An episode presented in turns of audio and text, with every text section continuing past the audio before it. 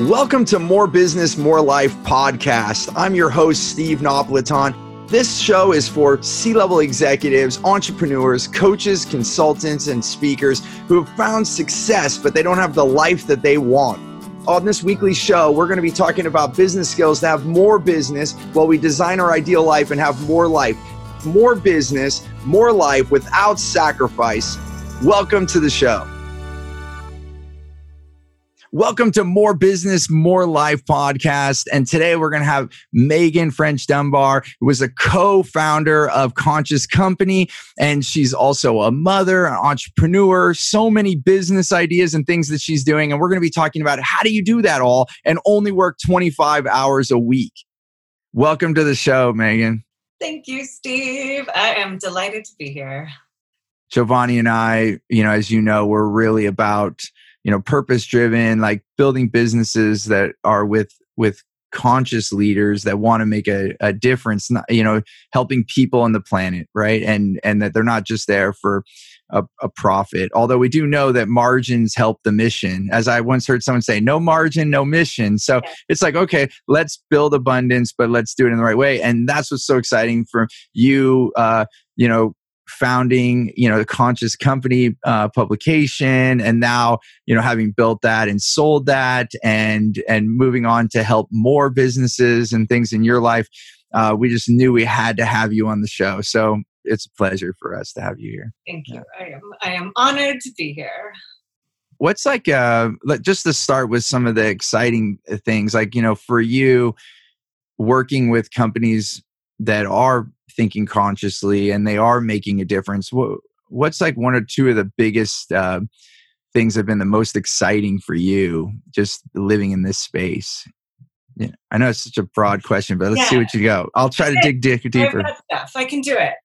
I, I, think something that really comes up for me that I feel really excited about that has really come out over the last seven years of my work is the fact that you can make money and do good for the world. And i it's not like this pipe dream that we all imagine that there are a few people out there that are capable of doing this. Like there are there are thousands and thousands of businesses out there that are walking the talk and that are creating incredible employment opportunities for people to be able to actually do work that is doing good for this for society or the environment in some way um, that treat their employees well where they're actually be able to integrate their work and their life that they're feeling happy. Um, so i think that that was the most exciting thing for me in just studying this sector for better part of a decade now is that there's just so many companies out there doing this and it's and that you're right that is exciting and it makes me excited and i think you know the data is is proving that not only is it good for our planet and the people but it's also good for business. Absolutely like the the business case Uh, for those who need a business case, it is there. We're talking increased employee retention. We're talking increased employee innovation. We're talking ability to recruit and retain the best talent. When we're looking at the up and coming millennial workforce, which is now the largest segment of the US workforce, they want purpose in their work, and you can get the best and brightest young minds coming to your businesses.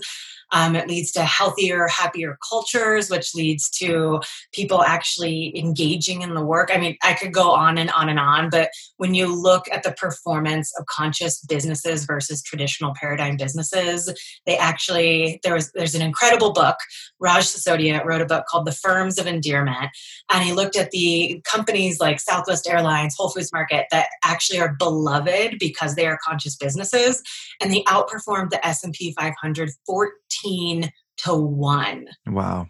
Like 1400%. It's crazy. So, yes. Well, yeah. And there. Southwest is like the only, the longest profiting airline ever, right? It's, and like the, the customer loyalty myself included that southwest airlines has i mean when we could travel um, yeah, I, yeah. I would literally pay sometimes up to $150 more for my ticket to fly on Southwest Airlines because I knew how good of a company they were and I felt like I wanted to support them versus let's say a United Airlines. Right. Right? It makes a it makes a huge difference and then that's where the business commerce comes into an roi and you know and and you know most of these companies we're talking to that's not what they were there for but then it just works out which then makes which does help. There is an advantage to that because then those that maybe are on the fence or maybe they there are people i meet they're like i'd love to do that steve i really do care but i can't because it's not going to make sense on the numbers. And then when you can show them that it does those people that may be on the fence that they are because there's still people in these bigger companies and they're answering to the the stockholders you know and that's the thing that southwest was known so much for from what i read about is that they said no we're not here for our our stockholders. And then everyone's like what? You know which technically is even against the law because their fiduciary right is to the holders of the stock. And they were and this is back in I think the late '60s, early '70s, if I remember correctly. So they uh, they were bucking the system way early, you know. So it's it's uh it's no. There's been some historical examples of this. There's one that's like very little known. It's interface carpets. Um, there's actually a new documentary coming out at the end of the year called Come Clean, and it's all about the interface carpet story. And they were a publicly traded company with a fiduciary obligation to their shareholders. And this guy was like, no, like we will be a conscious, a wholly sustainable business by 2020. His name was Ray Anderson and he's passed away, but he did it over the last 30 years as a publicly traded company. Um, the other one would be Unilever. Paul Polman got in there and was like, nope. Like, I love you, shareholders. You guys are great, but we're not going to do quarterly earnings calls. Like they it doesn't make sense. We are a long term focused business so screw quarterly earnings calls. Screw like he and wow. and, but then his performance was insane um, so he like he, he he kind of put his money where his mouth was. It was fantastic. So yes, there are examples of publicly traded companies that have done this. And looking at that fiduciary obligation that you have to your shareholders, yes, it's there, and the business case can be made that it is in your fiduciary responsibility is to become a conscious business. I'm on it's, my soapbox. Sorry. no, it, it's this is why you're here with us because you know even more about this uh, than we do. Uh, I mean, we you know some of these things we've read about and all that, but just hearing one after another after another. So I, I I'm going to switch gears. We'll probably pop back around, but so my mind is going to what made this most important to you? Like why why was this such a big deal? So if we go back ten years plus, and then what was there a was it always this way for you? Like you were always for this? Or like what was the point that you're like you know what? I, this is i need to stand for this. Like this is important to me. Like is, do you remember a moment or is it evolution or what what happened? Yeah i i've always had the sense that in order to lead a, a life that i felt would be meaningful i needed to do something to help I didn't know what. And so, like, when I came out of college, I entered the nonprofit world. I worked um, at the Environmental Defense Fund for a while. And it was at EDF. They have what's called a corporate partnerships program where they were the, the company, they were working with McDonald's to incentivize them to get rid of their styrofoam containers. They were working with Walmart to incentivize them to put solar on the roof. They, they go into companies and they figure out market mechanisms to incentivize companies to be good actors.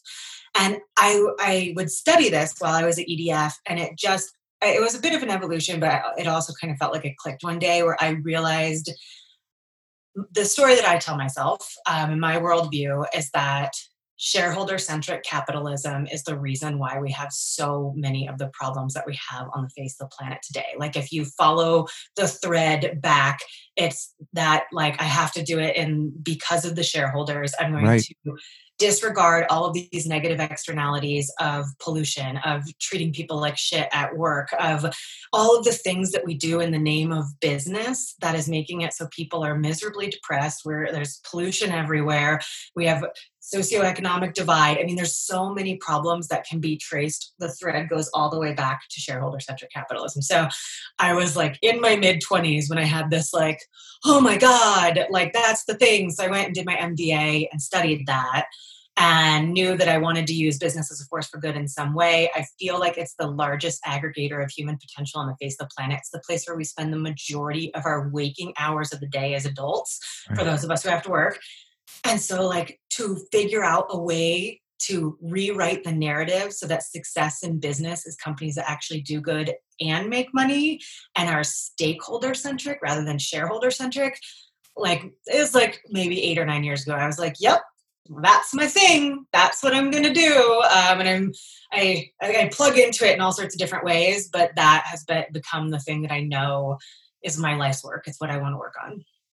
That's so, it's so beautiful. It, um, you know, and it's, it's interesting. I, and that's why I asked the question because it's so interesting how we all find our way into this, into this sector, you know, like for me, uh, just to share briefly, it, it, came from like watching my father work for a big company and then pour all his life in, and then me even being like, "Hey, where? What about me?" kind of thing. There was that "What about me?" because I'm like that kid, and I'm like, "Where's my dad?" And so there was a little bit of blame that I've I've let go of now as I worked on myself more. But I like blame big companies, and then I so I didn't want to be that. So then that's how I became uh, entrepreneur and but then i kept using the same practices and found myself working my butt off to build it so it's like working so hard to not work and that doesn't work. And so i had to go through all this stuff um, but always the intention was to you know treat people to treat people well and and and i was always looking for a way to have a better life. So you know all these things about that's why this is called more business more life. It is like okay and that is to attract those that want that are seeking that abundance but we can do that while we're we're taking care of people. And so our mission is to have uh, folks work less than 40 hours a week have more revenue for the company. Actually we're and we've even break broken goals and uh, records doing this and then pay everyone more and then have everyone take more holidays. And in doing this those companies just like you're saying started having uh, crazy results. Like we even had a client in the last year before COVID nineteen, and they did. Uh, and we have clients prospering during this this whole epi- uh, pandemic. But we the but last year one thing we had a company go from 5 million to 9 million in 18 months and uh and then their staff one of their staffs was uh guy had tears coming and he hugged me and he said i never made over a 100 grand and now i bought a house for my family. So like everyone was making more the company's making more everyone's taking more holidays um and you know it's uh the thing that hit me the most is like when I worked with the CEO and they started taking more time off and and and it was after a period of that transition I checked in with him and he said I said how's it going? He's like Steve it's amazing. I just got back from another holiday. I'm getting so much time for myself. I'm making better decisions. I feel smarter. Like everything's working out. I'm I'm not making as many mistakes. It's like awesome. And then and then it's like well, hey, what would it be like if all of your staff had the same feeling? And then the light bulb goes off. Oh my gosh, I want them to be that recharge because so many, like you said, it's like this grind uh, for all. Uh, and, and I do agree that it's this, um, you know, it does point back to these bigger companies and the stakeholders and the way that they do. And they're grinding. And then it's like, a power drill that has no battery left and it's trying to work instead of hey, let's recharge and then be smarter. And so, uh, so we, I uh, like, I definitely, I'm um, about all health, right? The environment, like if we're sucking in toxins and we're eating garbage food that is all polluted, that's not going to help our energy level. And if we're working too hard, that's not going to help our energy level. So, so I'm a huge, hugely passionate about this. So when someone, if someone out there is listening and they aren't taking these actions, with all the things that you've seen now like what are the first steps do you have like like a first step for a company that maybe is like saying you know what i, I do believe in this i've just been scared to take action mm-hmm. is there something there um, well, I call them the conscious curious. Uh, it's like a whole segment of the population. Um, and I mean, I guess I'll just say the thing because I have a thing that is helpful for such a human being. I literally have a class called Conscious Business 101, and it is for those people who are conscious curious who want to take the first step, who want, to understand what conscious business is, what are all of the uh, the kind of reasons why you should do this, what are the first steps you can take, you can do that.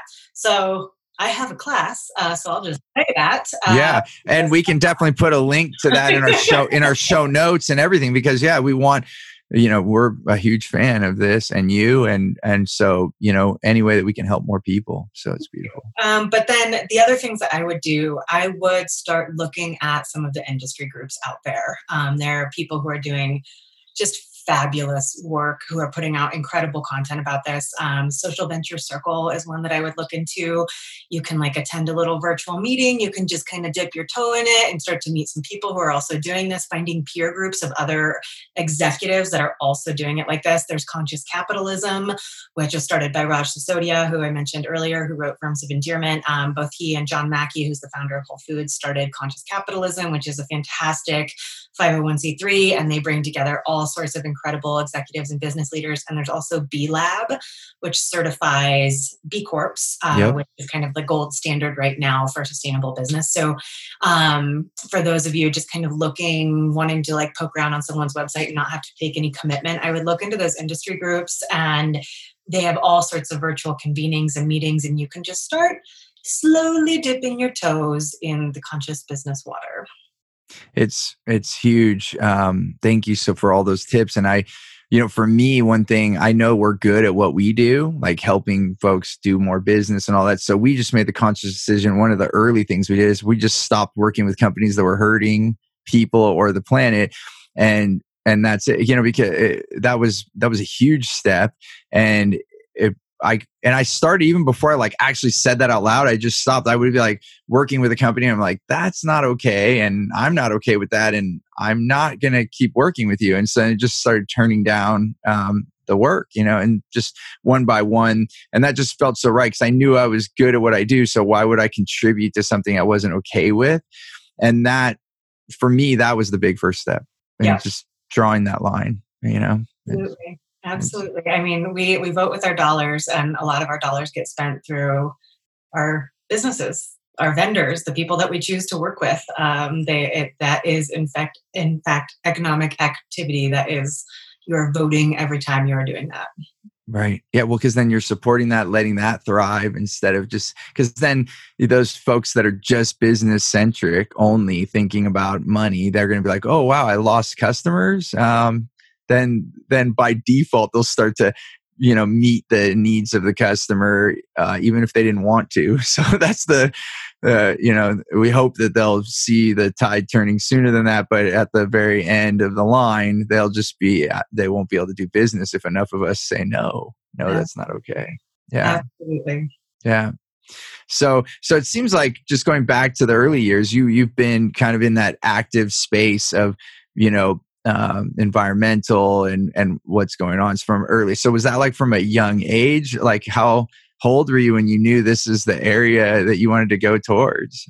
Yeah, I I would say in, in yeah, it's like 25. yeah. It wasn't like super early. I knew um, my mom is a pediatric occupational therapist. She works with children who have significant learning disabilities and special needs. And she used to take me and my brother, and we would sit in the corner of her office and like do our homework, and we would watch her work with these children. And my mom would come home exhausted, yes, but also just fulfilled she had meaning. Like every day she was going and doing something to make the world a better place by helping these children out. And she still does it to this day. Um, she's been doing it for over 40 years. She's a saint. And so I knew going through college and all the things that I like, that was the way that you have a meaningful purposeful life is to find something that you really care about and do it. And so I knew that that was something I wanted to do. I was very self self absorbed and ridiculous in college, and so I was just like working at a margarita bar and getting an English degree and like well, I don't know, uh, and then flailed around for a while, moved to Costa Rica, and then I came back and did it. Uh, so I would say yeah, mid twenties is when I really. Yeah. Put my stake in the ground that that was what I wanted to do. Well, that that's cool. And then from that, well, and you know, we all have, and that's beautiful. You took that time for yourself to, you know, find yourself. You know, I know me being a father myself. You know, big thing I, I encourage my kids to do is try lots of things. You know, just try lots of things and then find find their way. You know, it's uh, it's interesting that you brought up the children that your mother worked with because you know, one thing thinking back now, it triggered something for me is one thing that made my wife and I way more conscious was that as I was having success with my ad agency, we had bought a property in the country. And my wife had grown up in the country and I had not. I grew up in a city. Like I said, my dad worked for a big tech company in, Silicon Valley. And so I was like, oh, I'll try this ranching stuff out. You know, so we got a couple acres. It wasn't much, but it was a couple acres. It was a big deal for me, but it was around all this farming. And uh, right when we moved in there, we had our son. And then right after that, we had complications. So after our son was born, we lost four babies and then and two of them were anencephaly and um, for those that aren't familiar with that, it's it's a form of spina bifida, but much worse. The skull doesn't form, and like when you look at the ultrasound, from a from even at like week 10 or 12 you can start to see it looks like an alien like the head is all big because it doesn't have anything to contain it and those babies typically die in the womb and even our studies that we looked at at that time you know the longest was like 11 hours the baby lived if you went full term and mothers died that were like so adamant with going full term so it is a pregnancy that you terminate because of all the risks and then because we had two of those which they're already abnormal and then to have two texas a&m and duke university were looking for people to do studies on. And and during that time when we um, participated in that almost all of them were in rural areas around pesticide like 90 percentile. And then also they're finding spina bifida at that same and there's a third one i forget the name of it there's three in that category. And then as soon as we moved out of that house like within a year we had two baby girl well not the same year but but we had so it, it, like all of that happening it was like and i got overweight too like all my life i was pretty active and i i was up over 260 pounds and i didn't feel like um and mind you my diet wasn't as good as it is now but still i as soon as we started eating organic I started losing weight and and uh, and you know even in our neighborhood the way the study goes is somebody down the street could have all the babies they want, no problem. Um, but what happens is, is it's the pesticide plus the mother's chromosomes and the father's chromosomes, and that mixture is what causes this to happen. But I, I could tell you, as soon as we moved away from that farming environment, and they were like buzzing, and I didn't even know, I didn't think this is one of my early houses. It was the second house I ever bought, and it was uh, they were like buzzing over our house and i didn't know it you know you go look at the house no one was buzzing over so we're in the house like a month and I'm like there. It was like weekend. I had the window open because I live in California, right? And so we're just like I'm just like waking up on a weekend day, resting, and all of a sudden it's like and like coming down. I could see the plane in my window. I'm like, what the heck? I fall out of bed. I like uh, or like roll out of bed. I'm like, what the heck just happened? They're just spraying everything, and I think that. um like I was already already conscious of people, as I said earlier. Like I always was good to people, but that was the point when I became more environmental. I was like, this is BS, it's not okay. It like I saw 100% firsthand the effects on my family's life. And we were told we weren't going to be able to have kids. They were basically like, stop trying, you're, you're polluted. But then as soon as we moved away from the pollution, we were fine. Both the girls, no complications, none, natural birth, everything's fine. Today, to this day, everything's fine. And it was moving away from the pollution. Steve, thanks so much for sharing that. I, I can't imagine what that time period in your life felt like for you guys. So that, yeah, it's a lot to share. I know, and I wasn't planning on it here. I took up time on when I'm. I want to ask you more questions, but it just no, like kidding. That's like such a good, like an important story. It needs to be told.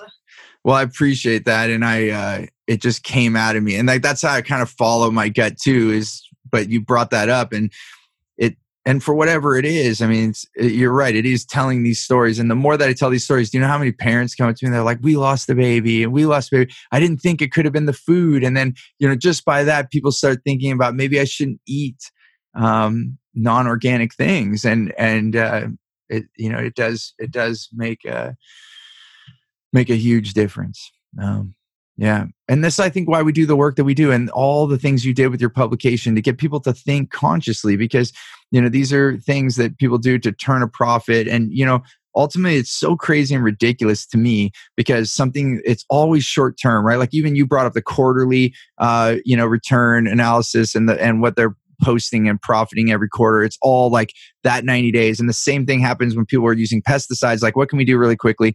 But really, now we're looking at their farms are dying, dying, right? Like, how many years can you pollute the dirt? And, you know, so luckily we're seeing this movement and change. And, and thank you, you know, over 10 years ago, being an advocate uh, and deciding to make a publication, which I kind of want to switch gears to like, all that goes on with that because part of this show is about how we live and work. So there you are becoming an entrepreneur and you're you know, all of a sudden, how did how did you see? And was it did you were you able to keep balance, or did you go into like freak mode as most of us do as entrepreneurs, and then like lose sight of your own life? Like maybe tell a little bit about how that went and now, uh, because i want to transition to like how you're living now as a mother and you know so maybe share a little bit of like what happened as you became an entrepreneur in, in your life yeah i mean I, I, did it exactly how you would imagine that I did it. I um I yeah, I had this idea for a print publication and I with the co-founder and we started a magazine. I was 29. Um, and I cold emailed John Mackey from Whole Foods, like found his email on the internet and cold emailed him and was like, I'm launching a print magazine and would love for you to be on the cover of it and blah, blah, blah, blah, blah. And like two months later, he writes me back and he's like, yeah, I'll do it. Um, and the beauty of that is that when you go to the Whole Foods buyer with a publication that has the founder on the cover, very few Whole Foods buyers are going to say no. Because if John Mackey has agreed to put his face on the cover, then it's likely this is a little strategery on my part that we could throw him on the cover and maybe we'd get into Whole Foods. We got into every Whole Foods in the world um, with our first print magazine. And it was one of those things where we had this crazy dream to put this magazine out. And then it was like a business. And like, holy crap, like the train left the station and I am on board the train and I don't know what I'm doing. And um, and I I did I just did the whole entrepreneur's journey that so many entrepreneurs talk about of like killing myself, which was so ironic because we were the authority in the space on conscious business. So much of our content was about how to create like a conscious, loving, delightful workplace and to be a conscious leader and to like emulate these things for your business. And like, I was, and I was just a profound hypocrite on the back end. I was killing myself. I like the conscious leadership principles. We weren't living them. We didn't understand, like, we didn't have a clear articulation of what our purpose was as an organization. Um, my co founder and I, you know, it's, it's such a hard thing to get in the pressure cooker of startup land with anybody. And my co founder and I were seeing eye to eye on things and uh, blah, blah, blah, blah, blah, blah, blah. And it like spiraled into like three years in like to the point where I was having like panic attacks. I remember one night going to bed and I was having chest pains as 32 years old. And I was like, I think I'm having, I, am I having a heart attack? Should I talk to my husband? Should I wake him up? Like, I think I'm like, I mean, like, like that level of stress and anxiety. Um, we brought, we did a big investment round and brought in 21 angel investors and like the stress and pressure of responsibly stewarding their money. And then like we weren't doing well because we were a media company and nobody buys print magazines. Shocking. Um and so like just the whole thing. I am so grateful that i did it and i desperately wish that i had done it differently um because i i just I, I ran myself into the ground. Um, and then we got acquired and uh, I was able to kind of hit a bit of a reset button, and then I stayed on for two years, and then I left, and blah blah blah blah blah blah blah. So um, that was the truncated version, as much as I could pack into. Well, well I, pre- I, I appreciate that, and you know, um, and I was about the same age at 31. I remember coming home really late at night from the office and I sat on the couch and I told my wife that she better call or take me to the hospital because uh, I felt like my heart was coming out of my chest. And then she was able to calm me down and it was a panic attack. But um, I, I can sit with where you were. So that what, at what point, so there seemed to be a little bit of reset when you got acquired but was that enough or or is it really the big reset when you left 2 years later? Like when when was the the big reset for you? Yes. It was both in a different way. Two two different resets. So yeah, so you're like grinding and then getting a, a, acquired and and also let me just thank you for being vulnerable and like sharing that. I mean because you know no one has to do that but uh, you know in the in the theme of sharing it does help others because here we are. Um, so I guess thank you for that the brushstroke of that really condensed, like you said. So, what I'm most curious about is if we were to slow down at the moment when you realize, because there you are, go, go, go, go, go. Was there a moment where you realized, like, oh my gosh, I'm not living the way that? Okay, you're, she's yeah, nodding. The, yeah. The, the, the, um the the chest pains. Uh, yeah, and yeah, I, I was that before the sale or after? That was before the sale. Okay. Um, and that was um, I, I I did wake up my husband and and I think the next day he was like, nothing is worth this. Like nothing, nothing is worth this. Um, so let's we need we need to exit. You need to be done with this. And I was like, okay, I agree. Um, so I, I, went to my business partners and I said, like, I, I, either need to, I either need to leave the company or we need to sell the company. And we were all on board that we wanted to sell. Um, and so we we put the company up for sale and we got acquired. And as part of the acquisition, the acquiring company requested that I stay on as CEO. And I was like, like not what I had in mind, but but yes, I'll do it because I love this company so much and I would love to be able to do some things differently right when I come in the door. And so we sold on December 1st, 2017. Um, I, of course, didn't take a break. Uh, I like just rolled into the next Monday and was like, well, okay, now we're doing things differently. And on first week of January, I brought in a consultant, um, an incredible human named Nathan Havey, who is a dear friend, but also I think one of the best people in the country on helping you articulate your purpose and your values as an organization. Um, he came in, he helped my team codify what our values were, what our purpose was, why we're doing what we're doing. We set like new parameters for organizational culture. We set weekly check ins on not only our professional values, but also our personal values. Um, we just like redid everything and it worked beautifully. It, it, it worked. It like really, really worked. I set boundaries for myself. Um, like I am done at five o'clock. I don't open my computer until 9 a.m. Like I don't work on the weekends unless we have like an event tomorrow. Like I, and I put those boundaries down and was able to live by them for the most part. And then I got pregnant and then I had a miscarriage. And I was like, I think I'm still going a little too hard. Like it's still a lot. And so, and then I got pregnant again.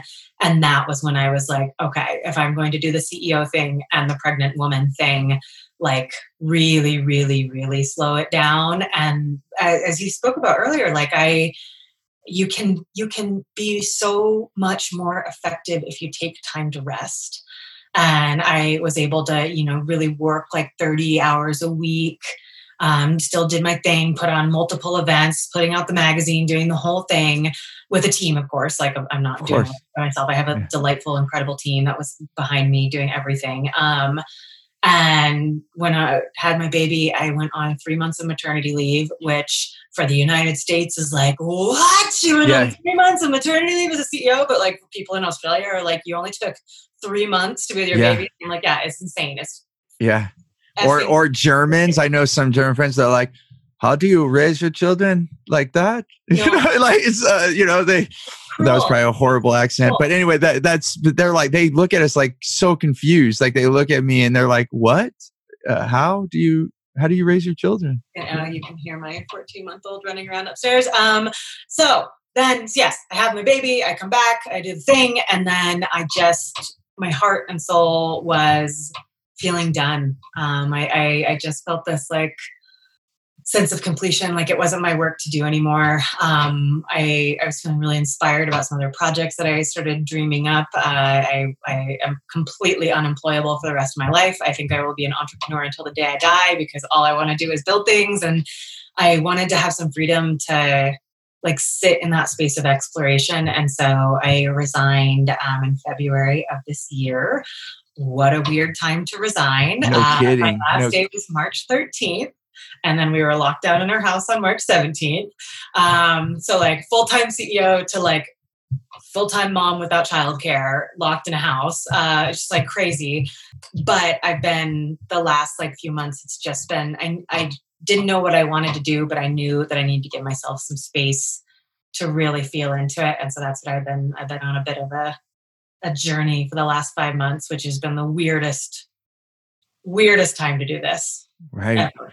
But and then maybe also in some ways the best time, you know, in some crazy way. Cause like how would you have known to you know like it's almost perfect that you left right at that time like days before and then to be in this and then to have this um, you know that we've all gone through quarantine and all these things now that's uh, um, the self isolation has allowed you maybe even more time that you wouldn't have gave yourself. Maybe I'm just I don't know, you know, but yeah, just saying. Yeah. I have to believe for me, I, I've come to this conclusion in all the experiences I've had uh, now in my adult life that there aren't, and even in my younger years, now when I look back, it's like, wow, there really isn't coincidences. There aren't coincidences. They, they, because too many things. So I, I, I, this is my own belief, but I believe everything happens for a reason, including what's happening for you right now. It seems, you know. So yeah, that was. I had a, I have a little acronym that I, re- I used with my team. Uh, it was FWO. Am I allowed to cuss? Well, we usually, but it's okay. You could say F. I, I mean, I if it happens, it's not. I'm glad I asked, but I think yeah. Eric did. I'm sorry. Um, no, it's for everything freaking works out. Yeah. Um, FWO, and it was pretty much that. Like, you know, if we lost a contract, that was what exactly what was supposed to happen. It was, right. it was clearing up space for something else come in. Like if we lost a venue for an event weeks before the event, then we were definitely supposed to be doing this event elsewhere. And I, I take that with me. I Like literally I, this just happened to me last week. I lost a consulting contract and I was like, God, that hurt.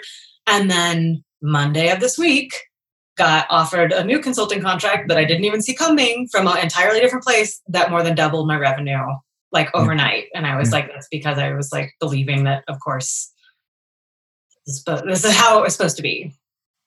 So let's pause real quick and take a break, and we'll be right back. I just want to give a big shout out to Pro Audio Voices.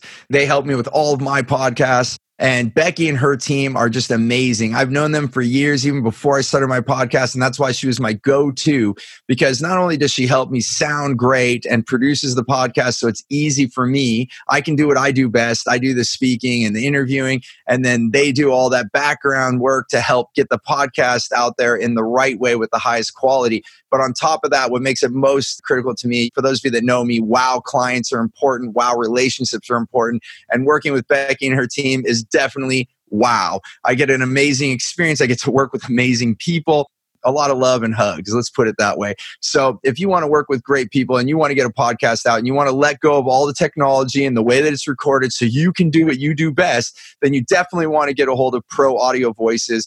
And it's proaudiovoices.com, and you'll be able to reach Becky and her team and be able to let go of all that stuff so you can do what you do best and then delegate the rest.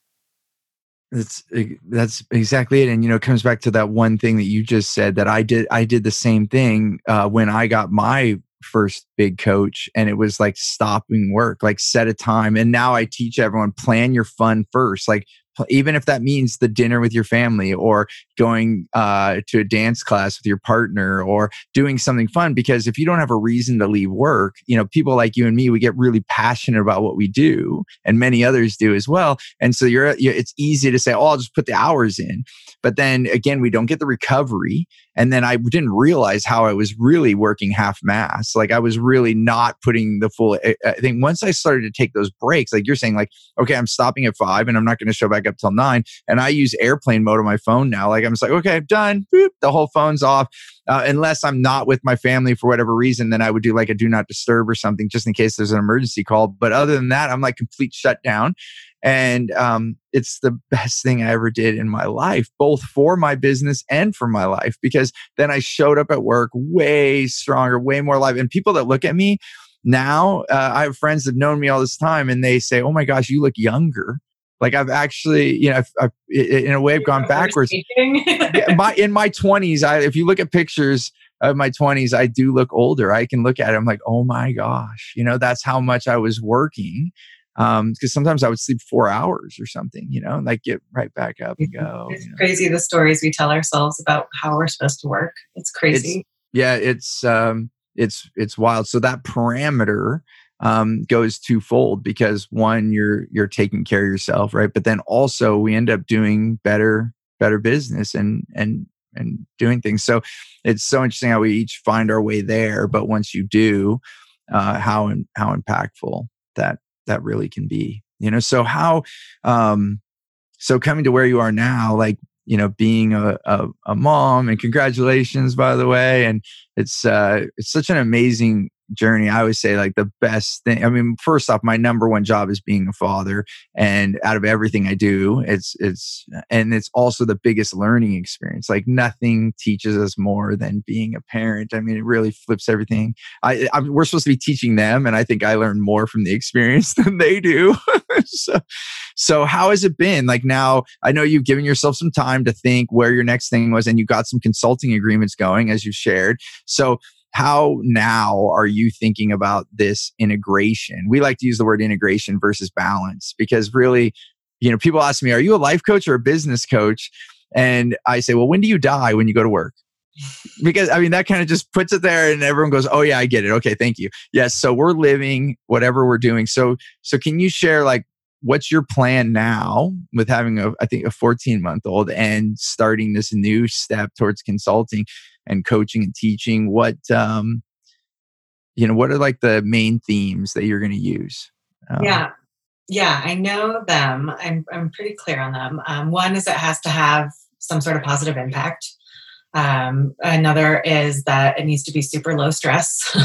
Another is that it needs to continue to add to abundance because i uh, i have really tried not to just continue to like let people pick my brain and do things for free um, that like I, I do need in fact to have revenue coming in.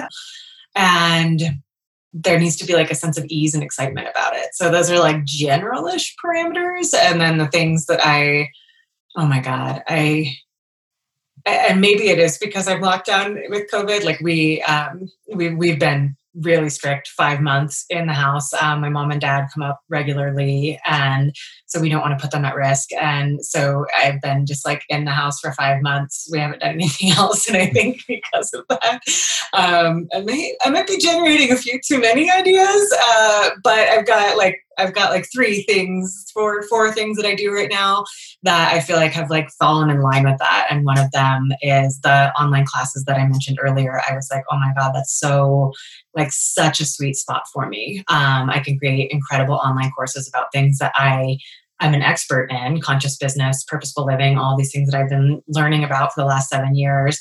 And creating online courses creates a wonderful passive income stream as something that it's evergreen content. So, like, once it's up, it kind of like keeps going and you don't have to do too much to maintain it. And so, like, the ease, it has impact, there's revenue, like that felt like it checked all those boxes. Um, I'm doing consulting work where I'm helping young female founders who are just kind of in their first two to three years of business, like not make the same mistakes that I did. And like there's just like rookie mistakes that we all make as first time entrepreneurs. And so I've been kind of pairing up as a former CEO with current CEOs and helping them navigate that. Um, I'm working on a project that I'm really excited about with three other women. Uh, it's called the Firefly Alliance. And um, we have two women of color and two white women. And we are creating a leadership academy for women on how to understand racial dynamics um, and build bridges between white women and women of color. And um, so we're going to be launching our first cohort in January. So all the things i get very excited about all the things i have like three other business ideas i have an invention that uh, my husband was like let's pump the brakes yeah. um, but just I, it's like that if you give yourself some space and time and general parameters on what you know that you need to live a happy life that you love, um, then you can kind of like use that as a checklist to go through and take on projects. And so I think I, I my guess is that from here on out, it's going to be like a patchwork quilt hodgepodge of things that I'm excited about. I'm going to be all over the place, running around. Um, I just I can't like contain my excitement, and and I only work 25 hours a week. Yeah. Like no more. I won't. The, I won't the, do it that's the rule and that's what uh, i think in a way because i'm a creator like you i have so many things i mean i could definitely say the next three to five years is full of stuff and that goes back to the time because um, you know i have to realize what can i accomplish in that period of time and then accept that and then also know that the other th- ideas i have they don't go away they're just on uh, you know they're just in the ledger so to speak or in the thing and the only other way that we can make those things happen faster is by building teams right? Because many hands make light work. Uh, that african proverb if you want to go somewhere quickly go alone. If you want to go far go together. And that's so that's why i look at that okay is there an opportunity where we can partner with someone? Or like how you have you have different you know uh, collectives for each of those ideas that you were just listing off.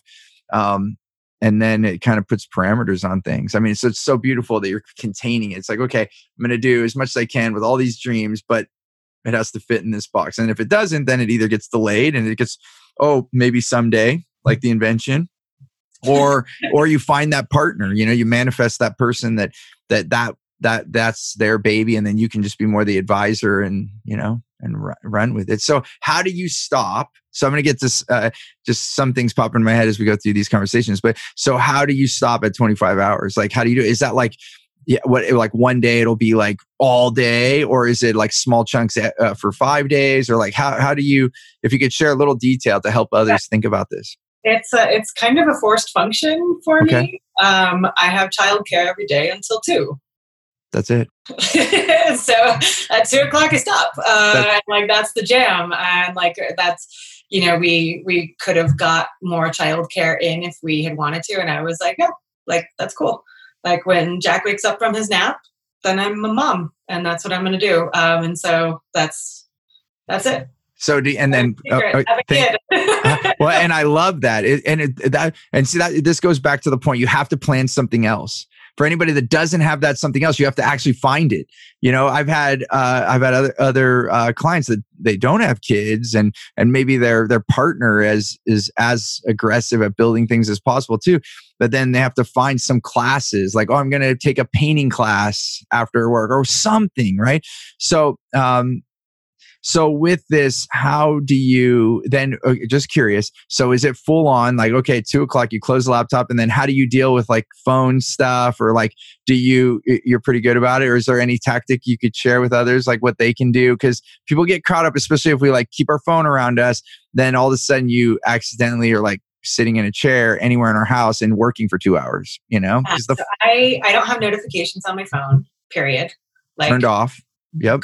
Yep, like they don't exist. Uh, so in order for me to like get in, like to see a Slack message or get into my email, I actually have to sign in. Yep. Like I, I log out. Like it's not even that I don't have notifications. Like I log out. I am I am done. I have a period. So my husband usually stops work at five, and we both work from home now because that's our reality. Yeah. And so he takes our son out to the park and I from 5 to 5:30 I like do anything else that I need to do that I like have sat there for the uh, afternoon being like so yeah, I, the five to five thirty is like I I'll pop in and like if, if there's anything else that like I remembered that I was like can't sleep without doing, I'll right. take space for thirty minutes to just like get it done. Some that's a lot of times where I write my blogs. Like yeah. I'll, I'll have just like taken the space in the afternoon. I always like go for a long walk with my son and we like go hang out. And I, like if I get outside and then I cut like that's inevitably when I'm like, oh, there's the idea, and then I get that 30 minutes. I like write my blogs, I write my email, I do anything that I do there. I make, I make videos, I do a lot of my tutorials during that time. Um, but then 5:30, like again, phones off, computer shut. I don't reopen. I do not open my computer until 9 a.m. Like, um, and I I it's so easy for me to say it but I think that I had to like stare into the abyss of like deep burnout and incredibly unhealthy behavior of working till the wee hours of the morning and having panic attacks and doing all that to understand just how poisonous it is. And once you like see how destructive it can be for your health and well-being, like it's just a decision. It's like cutting out meat or eating organic or like whatever it is that you need to do to be a healthier version of yourself I feel like it's as destructive as pesticides. Like it is, it it ruins people to have our devices on us all the time. And so I like you. I usually don't even answer to like texts. I, like if I'm with my son, I'm with my son.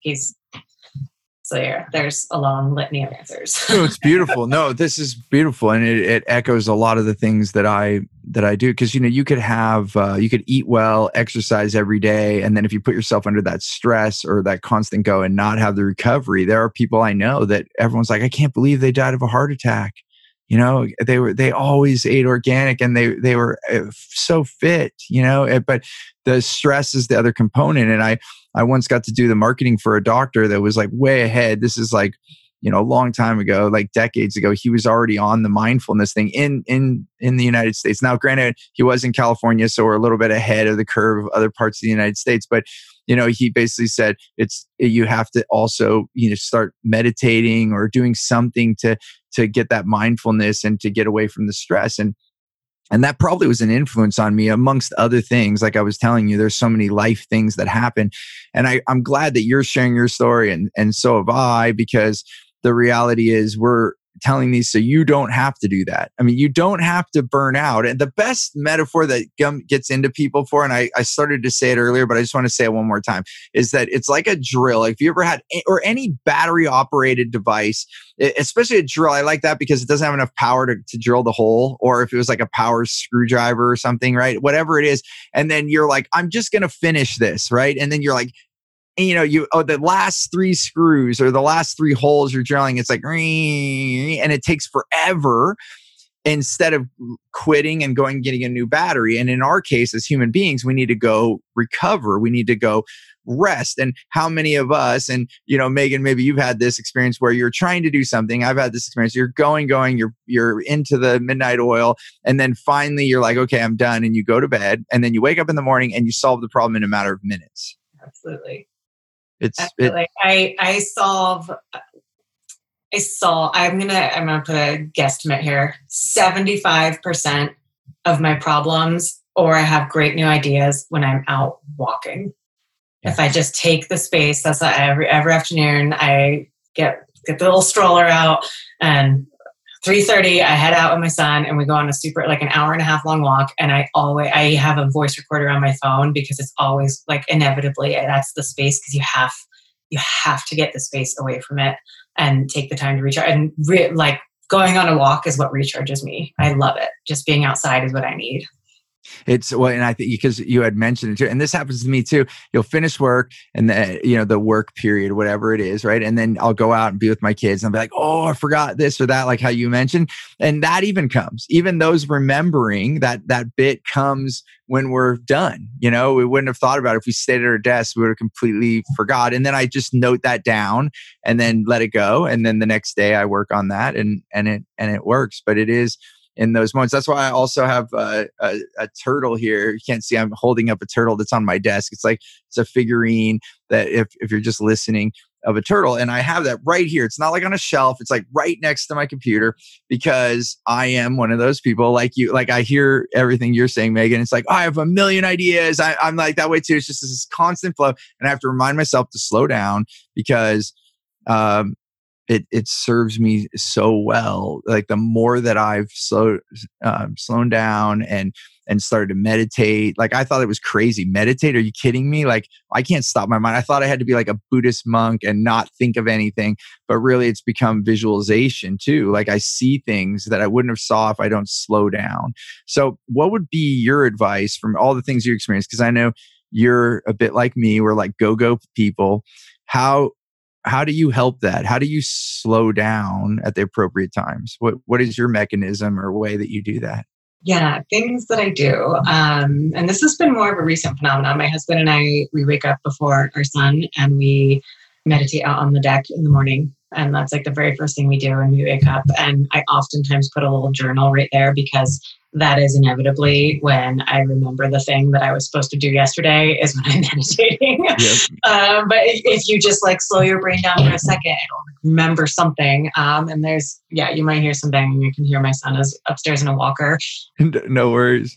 So that we have like a, it's not a mandatory, but uh, it is when we go to bed, uh, we build in 30 minutes that is reading time. Um, and so just like taking the space and I, I explicitly read about things that have nothing to do with my work. Um, like things that make me think about different things. It just helps me to like slow it helps me to slow down in terms of like learning but also it, it excites me and gets me thinking about new ways that i could do things. Um, i take walks. I go on super long hikes on the weekends. My husband and i take our son out. We go on bike rides all the time. It, there's a pattern here. It's all about exercise getting outside not working um, and slowing down. I also wouldn't at this point in my life say that I'm someone you want to come to for advice on like slowing down all the way because I I feel the need right now that I need to slow down even more. But I'm just like so I haven't had spaciousness in my life to be able to do all the things and the number of ideas that come into my brain. And like I, I am I am dead serious. Three hours ago, I was on the phone with a woman and we were coming up with an entire new business and talking about investment strategy and like that is on top of the other things that I'm working on. Like I, yeah, I, I think there's eh, what, what's this nuance that it's there's like a bit of a nuance for me about the slowing down of like I have a million ideas. I'm able to like sure invest myself, but I don't give everything that I possibly can to them. Like again, it's like that. Um, if I, I can do if I can do it 25 hours a week, I will, and if I can't, then I won't. Um, there's that kind of story that I tell myself, and so that helps. It's a forced function. It forces me to slow down. So it puts it in a parameter, but it's but you're doing enough. I mean, like you know, um, you, you know it, it'll be the speed that you want it to be but you're also giving yourself the space to recover to go on the hike. So you're doing all of those all of those things and then you'll move at the pace. And i think every one of us it's not like anything that's going to be overly routine either because there are periods where i still move fast. That's why i like the word integration versus balance. Like one week you might put in more you know or you have an event like you said and then you're going to put in more hours but then another week you take more time off. And if you plan for that it's okay you know it's it's it's okay. If you're trying to make it exactly perfect every week some people that might be their their their jam right? They're so ritualistic about it but um but i think that that's it. And you know this is i'm sure there's so many areas that we can talk about and we're getting close to the end of our time. I i always like to end with like i like to give little nuggets of action items and you know especially and this will be for you know, uh, male and female. But I, the question that's popping into my head though is more from like a mom perspective because it is, it is different. You know, like I'm a parent too, but it's different when being a mother versus being a father for sure. Like you know, you know, I saw the difference with with with my kids and my wife, but being a CEO, being an entrepreneur, and being a mother and wanting to have this life, you know, where you take care of yourself, you take care of your family, and having that integration if you were to pick out one thing that you would suggest, like if you if you were talking to someone right now, it was the last time that you were going to talk to them, and they just needed this one piece of advice about having those things, being a you know a business leader and entrepreneur, like. And I know there's probably a bunch, but I'm going to force you to pick one. But like, what would be like one suggestion that you would say, like, hey, this is what I found that worked for me? It, it, my answer, actually, I was just talking to a friend yesterday about this. Um, and it comes from a really privileged place to be able to say that. And so i do want to I, I, want to acknowledge that before i give you my answer here. But childcare like that's the answer. Like that I, I always have people ask me like how are you a mom? And do all these things. And i'm like i have childcare. I have i have my mom and my dad come up on mondays and fridays and help me with my kid. And then i have a part-time nanny nine to two tuesday wednesday thursday. And if i we've had periods over the summer where we didn't have childcare because we were in like shelter in place orders and we couldn't have people come to our home. And when I do not have childcare, it is impossible for me. Yeah. Um, like I, I, I, and I, I am, I am, I border on getting to a place where I'm like starting to feel like a low grade depression if I am just like constantly, if I do not have help. Um, and so it's that question of like, what help can you get with your children? Because I I love my child in a way that I've never loved anything in my life, and I love being with him, and I spend so much wonderful quality time with him every day. And mm, for me, my brain needs the space to explore and work and do projects and build and create. And like, I have to have that outlet every single day, or it like it it kind of diminishes the light that is inside of me that shines very very brightly if i have help. Um, so that that's uh, might not be the favorite answer of people but it is my answer is uh, if you have children you need to get help in whatever way that looks like for you. Yeah and it could be uh, that you know the the two parents take turns you know like uh, it could be that like hey this is your time. I have another uh, good friend of mine and um, actually he was been on the show. Uh, his name's Bronco Ali, and his um, him and his wife are both entrepreneurial, and then they take turns. So like one gets to do their business in the morning and the other one gets to do their business in the afternoon. Yep. And then, and I think they shift those like, like a few days a week, they, one person gets the morning. Cause if you have to have like a morning meeting or something, and then they just alternate and that's how they do it. And then it's the same thing. They have that child care and it just happens to be them. Not everyone has that privilege either because maybe your partner has to have a full-time job and then so, so on and so forth. But no, I love your authenticity and just answering candidly and being from who you are. And you're right, the answer is not going to be exactly perfect for every person, but it is a real answer. And it really does make it to where you can you can have that because being a mom is when you're when you're there and you're the caretaker then it is 100% it's it's hard to do anything else and would be lying if we said that it, uh, oh you could do it especially at the age that your child is too. Like as they get older and they're self-managing school even if they're doing home studying they still can manage themselves more than than the the age of, of I mean, it's, it's just like work. Like if you woke up and worked from 7 a.m. to bedtime, you would burn yourself out, as evidenced by me. Um, and it's this, I, it's the same with parenting. Like if you if you you wake up and you are on, you are as soon as your kid's up, you you are on. And if you have to do that from yeah. sun up to sundown, like it repeatedly it uh, it takes a toll. Um, and so i mean I, I we have friends that are doing the same thing uh, finding you know husband and wife or partners that are changing off. Uh, we also have group people that are like building little communities and like sometimes the kids go to this house and sometimes the kids go to this house and sometimes the kids go to this house and people are just figuring out a way. But um, the I, I, was the woman that I was talking about about building our new gigantic mega corporation that's going to do all the best things in the entire world three hours ago.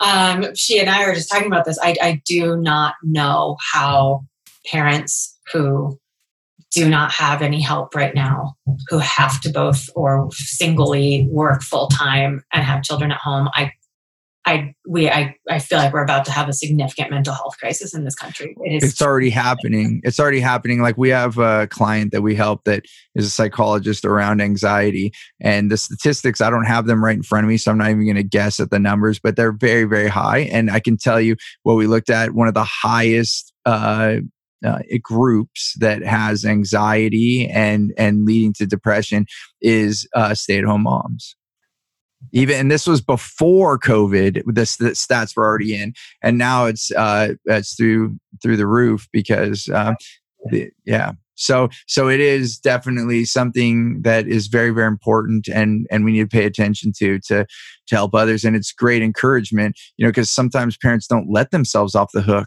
you know? Uh, they they're like oh i'm the mom i have to do this. And oh oh oh you don't? Like you know just, even if you get help for 2 hours and you could take a break or take a nap oh my gosh. And then you know and and you're still being a mom. You're not you're not losing the majority of the time you're with your your child you know your, it's your power drill analogy also pertains to parenthood 100% 100% you're, you're, i am such a better more delightful happier joyful mom when I've recharged and recharging for me looks like having a creative outlet and going five yep. hours a day yep. and getting to do my thing. Yep. That's it. It's it's beautiful. I appreciate you so much for for being on the show. And if you if uh and what we'll do and if you want to say anything now like if people want to uh, to get a hold of you I, am sure you're active on social media as well but then we can put this in the show notes too but what would you say the best way for people um, to interact with you yeah, I I've just started on the social medias. Uh, my team is making me do this. Uh, so, but you can find me meghanfrenchdunbar.com is the best place to find all the things, and it's M E G H A N FrenchDunbar.com, um, and then that handle applies to all the social media channels. Uh, I've just started Instagram three weeks ago, and uh, you can find me on there on the Twitter. perfect. We'll have to follow. We'll have to follow each other. We'll have to follow each other. So yeah, we'll we'll uh, we'll do so, and then we'll put that in the show notes as well. So if you didn't get to write that down fast enough, we got you. so um, this is uh, uh, beautiful. Um, thank you, thank you so much for sharing, and we look forward to keep watching as whatever all the businesses that you do, and I'm sure you know we'll have another discussion in the future as those things materialize. So truly, truly appreciate you coming on the show. I'm, I, like I said, I'm honored to be here. Thanks so much for the work you're doing you're welcome and, and appreciate it. And and as always, as we end the show, definitely like let us know, comment, and tell us what was the the biggest aha or or uh, most valuable thing that you took away from the show, and then also what other things do you want to hear from us so that we can help make this show uh, bring more things and different uh, topics to you. And as always, remember choose gratitude and create freedom. We'll we'll see you next time. Thanks for listening to the More Business, More Life podcast. I hope you got value. And if you did, we have so many more things for you at stevenapolitan.com. You'll be able to connect with us on social media. We are active. You can ask us questions. And then on top of that, I want to give you a really big gift.